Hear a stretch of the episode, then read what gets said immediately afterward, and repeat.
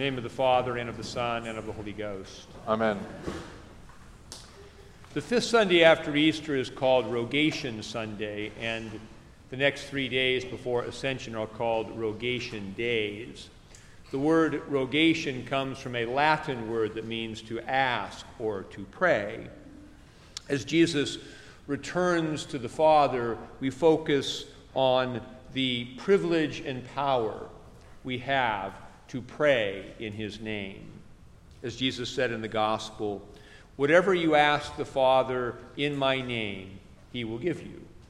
Ask, and you will receive, that your joy may be full.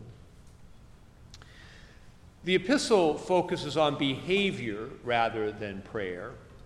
St. James writes, quote, If anyone is a hearer of the word and not a doer, he is like a man observing his natural face in a mirror. For he observes himself and goes away and immediately forgets what kind of person he was. But he who looks into the perfect law of liberty and continues in it, not being a forgetful hearer, but a doer of the work, this man shall be blessed in his, in his deed. What James says will convict most of us on some level, for we are all at times forgetful hearers. We come to Jesus in our prayer, we hear the Word of God, and we say, Amen, and then we go back out into the world, and somehow our behavior does not quite rise to the level of the Word that we heard. Why do we do this? One reason is that the world, the flesh, and the devil tempt us to act unfaithfully. Now, our transition from prayer to life in the world here mirrors the pattern of the transition Jesus had from his baptism to his temptation. In his baptism, the voice of the Father was heard to say, Thou art my beloved Son, in whom I am well pleased, as the Spirit descended upon him.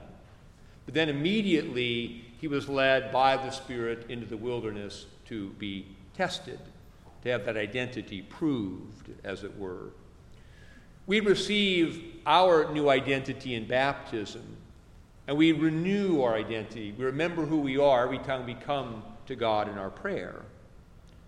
And then we are led by the Spirit out into the world to have that identity tested. And these tests sometimes pull us away from Christ. We grow into our Christian identity over time as we continue in our prayer and in God's Word. And some measure of behavioral failure is part of the process of our growth. We acknowledge as much every week when we say the confession as we approach the altar we acknowledge that last week was not all it should have been as we come again. We grow as we come to see more clearly how sin promises us a fulfillment that it does not deliver. We grow in our desire to do the will of God. And as we continue in our prayer, we become stronger in Christ in the Spirit, stronger to resist the pull of temptation. We increasingly become doers of the word and not hearers only. We also become forgetful hearers when we have an unresolved past. We all carry with us deeply embedded emotional patterns that come from past relationships and experiences. These patterns include deep anxiety that is triggered by certain circumstances, a difficulty in trusting God because those who represented Him to us in the past were not trustworthy, anger and resentment over past mistreatment, and denial a tendency to pretend everything is okay when clearly it is not. Our unresolved past creates a secret, hidden identity that acts out in unfaithful ways. We retain these hidden identities because the gospel has not yet touched these areas of our lives. And we need to forgive other people to resolve these inherited patterns. Jesus taught us to pray, Forgive us our trespasses as we forgive those who trespass against us. Our own forgiveness is linked to our forgiveness of others. This is true in part because our failure to forgive others keeps us stuck in vengeful and victimized patterns of behavior.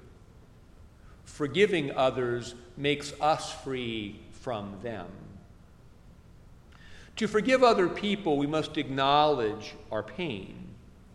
We cannot deny what we have experienced and also forgive those who hurt us. To forgive those who hurt us does not even require that those who hurt us intended to hurt us.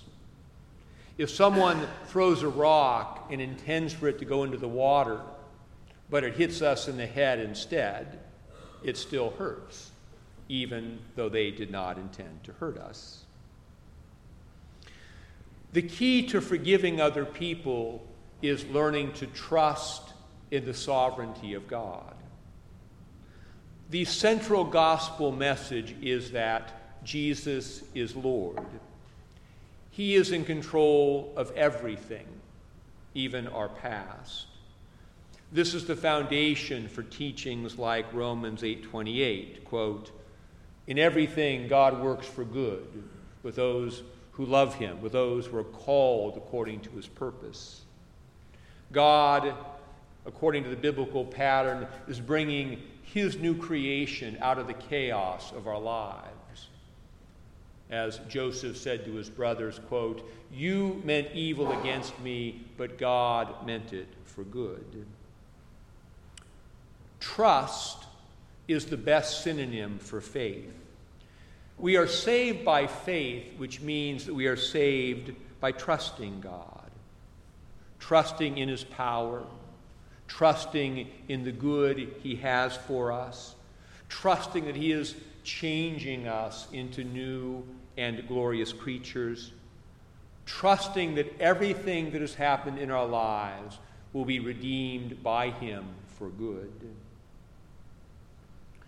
Too often in our time, the gospel has been reduced to a mechanism for having our sins forgiven in a legal sense, so that God won't punish us and we can get to a future place called heaven. This limited understanding creates a non transformative practice of the faith. To accept the gospel means to trust that Jesus is Lord, and to apply that truth to every area of our lives, including our past. To put our trust in Jesus means to live in his new story. The brutal execution of the Son of God is the means of our salvation. This is the thing we proclaim every week at the altar of God. Following this pattern, the bad things that have happened to us are used by God as a means of our sanctification. To embrace the gospel, to trust Jesus, means to trust that Jesus is Lord and to accept the good that God is giving us in our real lives right now, rather than holding on to the good we wanted but did not get in the past. When we do not trust that Jesus is Lord and is in control of everything, we become forgetful hearers. We hold on to hidden past identities that are triggered in our lives and cause us to act out in unfaithful ways. We try to control things rather than trusting Christ and surrendering our lives to Him. We become victims of the past rather than sons and daughters of God in the present. We become vengeful, seeking to make others pay, or we remain captive to emotional impulses connected to past pain. The perfect law of liberty that James speaks of is not just a list of moral rules that we must obey to avoid being hypocrites. The perfect law of liberty is the truth that Jesus is Lord. It leads to the corresponding truths that our sins are forgiven and that we can forgive. We can let go of the patterns of human sin that enslave us.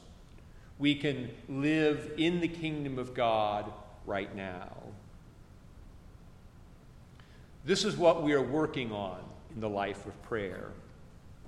As we come to the altar of God to look into the perfect law of liberty, we are growing into the new identity that God has given us.